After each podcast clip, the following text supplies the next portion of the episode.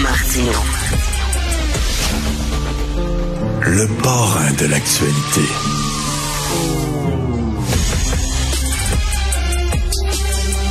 J'aime beaucoup parler d'essais ici à l'émission parce que bon, c'est bien beau lire des chroniques de 500 mots, là, mais quand même, faut lire des essais là, qui font des, des, des, des, réflexions pas mal plus approfondies. On publie d'excellents essais euh, au Québec, heureusement. Il y en a un dont je veux à tout prix parler qui s'intitule Le duel culturel des nations d'Emmanuel Lapierre. Emmanuel Lapierre, il est entre autres enseignant en histoire et il a publié ce livre-là qui veut, mon Dieu, si je veux résumer, peut-on résumer un essai comme ça en une phrase, mais redonner ses lettres de noblesse au mot nationalisme. Nation. Il est avec nous, Emmanuel Lapierre, bonjour. Bonjour. Lorsque j'étais jeune, il y a longtemps de ça, le nationalisme était un mot qui était, mon Dieu, positif et qui, euh, qui rassemblait beaucoup les gens et qui était porteur là, de, de, de, grandes valeurs, le nationalisme. Et je sais pas ce qui s'est passé, Monsieur Lapierre, mais c'est devenu un mot radioactif. Euh, nationalisme est maintenant signe de fermeture, de xénophobie, de racisme. Vous l'avez vu, ça, j'imagine, ce, ce changement-là autour de ce mot-là. Absolument, parce qu'on n'a pas une si grande différence d'âge, euh, je pense. Et puis moi, quand j'étais jeune, donc je l'ai ressenti tout à fait. Mais euh, on peut ajouter à ça qu'en Europe, cependant, c'était déjà radioactif. Euh, quand ici, c'était encore positif et la vague s'est envenue tranquillement au Québec au cours des 20 dernières années, je dirais. Mais j'ai lu il y a quelques années de ça, j'avais acheté un essai français, justement, Monsieur Lapierre, qui s'intitulait La fin de la nation, la mort de la nation. Et euh, l'auteur se réjouissait que c'était fini les nations, c'est terminé, c'est obsolète. Maintenant, on va avoir des gouvernements supranationaux ou alors euh, nous allons être gérés par euh, Apple, Google et Meta. Quelle bonne nouvelle. Et lui se réjouissait de ça. Mais on sent un peu depuis quelque temps le retour du nationalisme. Ben oui, surtout avec la, la, la, pandémie qui a montré les faiblesses de la mondialisation, effectivement. Donc, on, on, sent qu'un un peu partout euh, euh, sur sur la terre, dans le monde occidental, donc il y a un désir de, de retrouver euh, tout à fait là euh, la nation. La nation, oui. Parce que la nation, ça nous permet, ben, c'est de voter des lois pour nous, pour notre culture, notre histoire et tout ça. Pour, et vous dites là-dedans que le la fameuse dichotomie entre le bon nationalisme et le mauvais nationalisme. Hein, le bon nationalisme, pourquoi euh, entre autres, dans la deuxième guerre, euh, il y a des pays qui se sont euh, qui se sont battus contre le, le, nazisme. C'était parce qu'ils étaient nationalistes, ils voulaient protéger leur nation. La nation, c'est bon, ça leur permettait de, de, lutter contre la dictature. Bon, ça c'est le, le, bon nationalisme, c'est le mauvais nationalisme. Bon, on entend beaucoup ça ces temps-ci.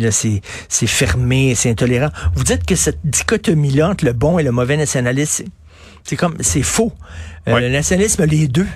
Oui, mais ce qui est fascinant, c'est de, de, regarder les débuts de la nation, puis de ceux qui ont pensé le, le, nationalisme ou qui ont dit des choses sur le nationalisme. Et dès le début, donc dès le 18e siècle, au moment où commence la mondialisation, il y a des gens qui ont commencé à, à dire des choses négatives à propos du nationalisme. Et c'était les gens qui voulaient la mondialisation, qui voulaient le commerce mondial, qui, qui les, les grands propriétaires, les grands commerçants, qui disaient exactement la même chose qu'on dit aujourd'hui du nationalisme, donc euh, que c'était quelque chose de mauvais. Est-ce que, euh, mais, il y a des gens qui disent qu'ils associent le nationalisme à quelque chose de négatif, mais il y a, y a des gens aussi qui associent la mondialisation à des, à, à, des valeurs négatives, mais je me fais l'avocat du diable euh, pour les fins de la discussion. Euh, euh, le mondialisme euh, fait, il y a des gens qui disent, ben c'est comme un bulldozer qui pense sur les, les petites cultures et tout ça. Moi, je trouve, on n'a jamais eu autant accès par exemple, moi j'aime beaucoup le cinéma. On n'a jamais autant accès à des films étrangers, des séries étrangères, par exemple, sur des plateformes comme Netflix. Il y a des gens qui regardent des séries israéliennes, des séries italiennes, etc. Donc, c'est pas nécessairement la mort des petites cultures, la mondialisation. Ben, c'est-à-dire que je pense qu'il faut être capable de distinguer deux formes de mondialisation différentes, ce qui est la mondialisation du capitalisme, qui est comme un, un système économique qui, lui, vise à standardiser finalement pour euh, standardiser les produits, notamment les produits culturels. Euh, pour pouvoir vendre partout sur terre la même maudite affaire. Tu sais. Oui. Donc, euh, euh, donc ça, ça fait mal aux cultures du monde. Ça fait en sorte qu'il y a une culture américaine qui, qui, qui s'uniformise un peu partout autour de la terre. Mais il y a aussi une mondialisation sociale.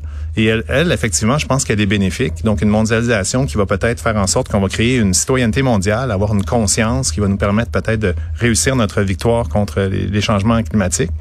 Donc, je pense qu'il faut, faut, être capable de distinguer ces deux choses. -là. Mais c'est drôle, hein, la mondialisation, c'est comme un bulldozer, comme vous dites, là, qui va vendre les, les, mêmes films partout à travers le monde. D'ailleurs, quand on voyage, hein, euh, on a moins de moins en moins de chocs. Euh, culturel, hein? c'est les mêmes boutiques qu'on voit chez nous. Ouais. On entend la même musique dans ouais. les restos qu'on entend chez nous.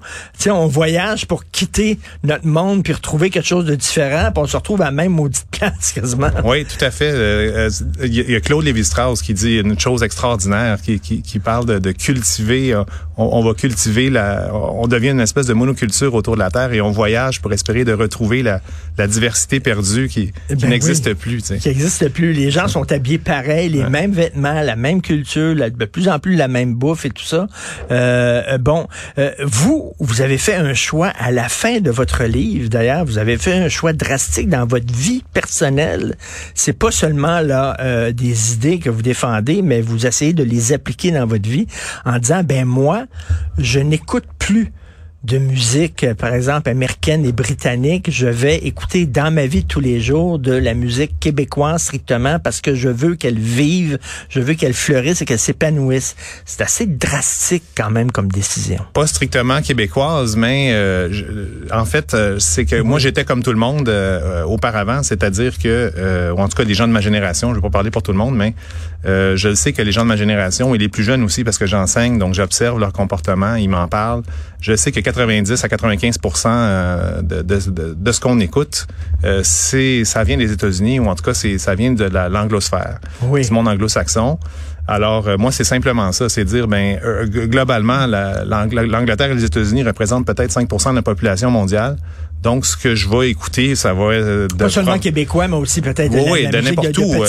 L'idée, hein. c'est ben, des petites cultures, de toutes les cultures. C'est de dire, euh, ben moi, je, ce qui vient des États-Unis, ce qui vient d'Angleterre, mais ça va représenter à peu près 5% de ce que j'écoute pour que ça reflète leur poids, finalement, euh, sur la Terre. Euh, je vais écouter des choses qui viennent de l'Allemagne, euh, qui viennent de l'Afrique, qui viennent euh, des films de n'importe où, finalement, de ben, ben, et, et d'ici aussi, évidemment. Ben, c'est ça, parce qu'on parle de biodiversité, hein, c'est très important, là, mais la, la, même chose, la biodiversité, on peut l'appliquer aux cultures aussi, là.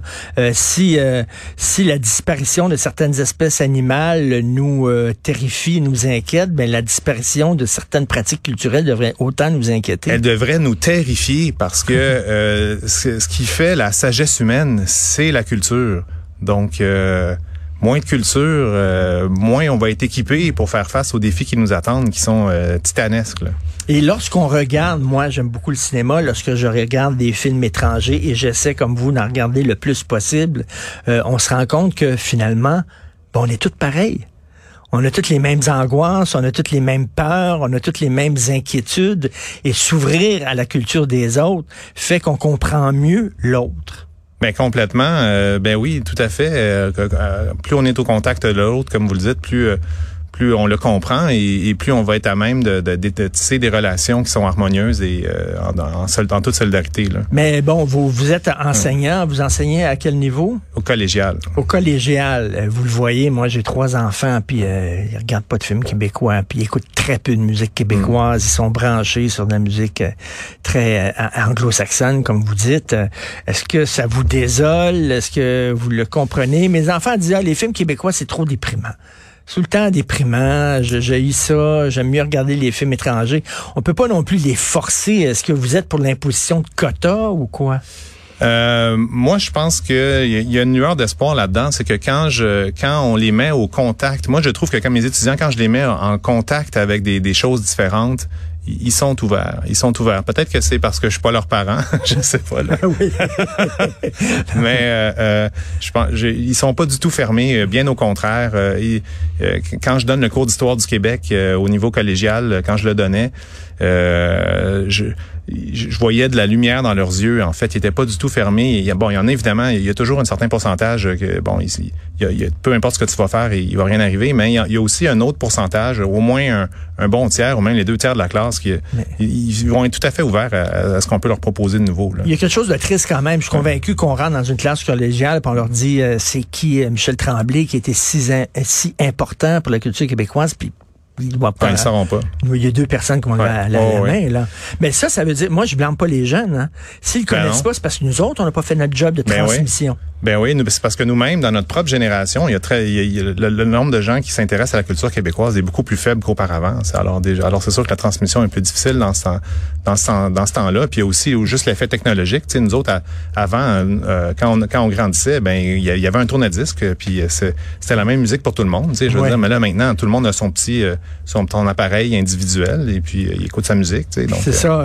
Il y, a, plus de culture commune. Donc, mettons, là, ben, chacun a sa petite, sa petite sur la, jaquette de votre livre, euh, Emmanuel Lapierre, le duel culturel des nations, on voit deux coqs qui s'affrontent. C'est quoi, ça représente quoi ces deux coqs-là qui s'affrontent? Ben, euh, ça, c'est le choix de l'éditeur de la couverture. Donc, euh, mais en fait, le duel culturel des nations, ce que c'est, c'est effectivement un duel entre une nation dominante et une nation dominée. Donc ça, ça se déroule partout sur Terre. Et euh, ça sera pas, ça sera pas deux coques de même force alors. Là. C'est pas deux coques de même ben, grandeur, euh, mettons là. Euh, a priori non, mais euh, c'est pas parce que la nation est dominée qu'elle peut pas nécessairement, qu'elle est vouée à disparaître. Euh, donc je pense qu'elle peut s'en sortir, notamment ici au Québec. Moi j'ai écrit ce livre-là parce que je ressentais l'urgence, je sentais qu'on était qu'on était en train de, de disparaître lentement. Je, je, le sens mmh. depuis des années. Et puis, donc, à un moment donné, je, je, me disais, mais là, je peux pas mourir sans essayer quelque chose. Il faut, faut que je pose un geste. Et puis, moi, la politique, ça, ça, ça m'appelait pas trop. Alors, j'ai décidé d'écrire ce, ce, livre-là. Et euh, ce qui est intéressant là-dedans, dans le, dans le duel culturel, c'est que le, le nationalisme de la, nation, de, la nation dominante, il est caché. C'est ça qui est intéressant. C'est que c'est pas quelque chose qui est mmh. exprimé euh, mmh. ouvertement. Euh, donc, euh, par exemple, un, exemple que je pourrais vous donner, euh, ici au Québec, le gouvernement souhaiterait vraiment que, et je pense la majorité de la population aussi, que tous les immigrants apprennent le français, oui, tout à fait. deviennent québécois, que ça devienne une seconde peau finalement, qui fassent du Québec véritablement leur société d'accueil. or, ça se passe pas nécessairement comme on le souhaiterait. Il y en a une bonne proportion qui vont qui, qui, qui vont plutôt choisir l'identité canadienne. Euh, malgré tous les gestes du gouvernement, malgré tout l'argent qui est dépensé euh, euh, en francisation pour les accueillir et tout ça. Alors, or, pourquoi ça, ça se passe pas? Ben, c'est parce que il y, a, des gens qui, consciemment ou inconsciemment, ne le souhaitent pas. Donc, qui, souhaitent plutôt les attirer dans, dans du côté canadien de la force, si j'ose dire. Ça. Mais, mais c'est bon ce que vous dites, un nationalisme caché. Hein, en disant, nous autres, on n'est pas nationalistes au Canada, nous autres, on est ouverts. Vous, en voulant protéger votre langue et en, en, en votant des lois qui sont répressives, vous êtes nationaliste. Mais je m'excuse, mais vous faites du nation building, vous autres aussi, de l'autre côté. Ben, toutes les nations le, font. C'est ça, c'est toutes les nations le font. C'est dans ce sens-là que je dis que la, la, la, la, séparation entre un nationalisme ethnique et un nationalisme civique, c'est pas vrai en fin de compte, parce que euh, c'est au Canada ou aux États-Unis, on va dire, ben nous, on on a fondé notre nation sur le, le, le droit individuel, puis c'est ça qui nous lie ensemble. Finalement, c'est la défense des droits. Mais en fait, ça peut peut-être que c'est probablement vrai, mais c'est vrai aussi qu'il y, y, a un nationalisme euh, caché qui, qui s'exerce, qui vise l'assimilation de toutes les minorités sur le territoire. Ben, au, lendemain de la Deuxième Guerre mondiale, l'Europe avait besoin d'aide monétaire pour se reconstruire. Les États-Unis ont dit, bon, on va vous aider, le plan Marshall, on va vous aider, mais en contrepartie, vous allez euh, devoir consommer nos produits culturels. Absolument. Il va y avoir un quota et les films qui vont jouer dans vos cinémas vont être des films américains, tout ça. Donc, ils ont profité de la misère de l'Europe au lendemain de la Deuxième Guerre pour imposer leur propre culture. Ben, Absolument. Et ça, c'est l'autre dimension du duel culturel des nations. C'est intéressant ce que vous dites parce que oui, ça se passe, le duel, ça passe dans les nations, mais ça passe aussi entre, les, nations, à l'échelle internationale et qui fait en sorte qu'on a une espèce d'uniformisation très lente qui se déroule euh, partout autour de la Terre euh, vers euh, une américanisation du monde finalement. Et ce que j'aime de votre livre aussi, c'est que vous dites, ben il y, a une guerre là, s'il y, y, a une culture, une langue qui avance, ben il y a une culture, une langue qui recule. Oui. Tout, tout, tu sais, je veux dire, c'est, c'est, Oui. c'est- on peut pas mettre euh, l'agneau et, euh, et le lion dans la même cage en disant ils vont bien cohabiter. Il y en a un qui va gagner, puis il y en a un qui va perdre. C'est ça, le soyons réalistes. Ceci dit, ça veut pas dire que les nations dominées sont condamnées à perdre. Donc, euh, je pense que Vous êtes optimiste? Oui, moi, je suis quand même optimiste, surtout pour le Québec. Tu sais, disons que je suis moins optimiste pour les Tibétains, mettons. Là. Mais c'est beaucoup plus dur dans leur cas, étant donné qu'ils sont dans un régime auto- autoritaire et tout ça de, de la Chine. Et euh, nous, on, on- on est un- dans une situation qui est qui est un peu meilleure, mais qui est aussi très difficile dans le sens où on est, on est dans une mer anglo-saxonne de centaines de millions de gens qui, qui, Mais- qui, qui ne croient même pas à l'existence de leur propre nationalisme ethnique.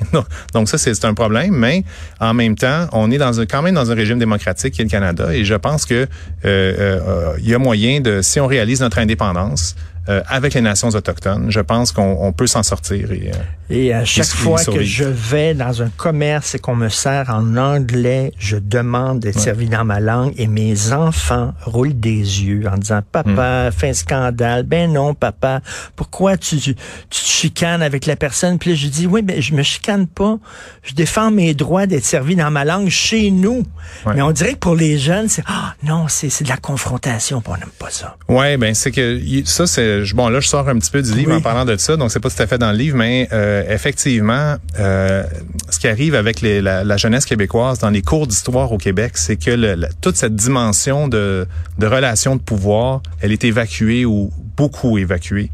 euh, de ce qu'ils Oui. apprennent à l'école. Donc, euh, c'est sûr Oui. que ne, ne, ne- à ce moment-là, ils ne la voient pas autour d'eux. Et, et l'histoire, c'est ça, c'est- c'est c'est une confrontation. C'est euh, Ouais. c'est euh, et vous le dites très bien, bien sûr. On, on aborde très superficiellement votre livre là, mais c'est un livre vraiment à lire. C'est un livre brillant avec des grandes réflexions. Mais Emmanuel Lapierre, c'est un prof.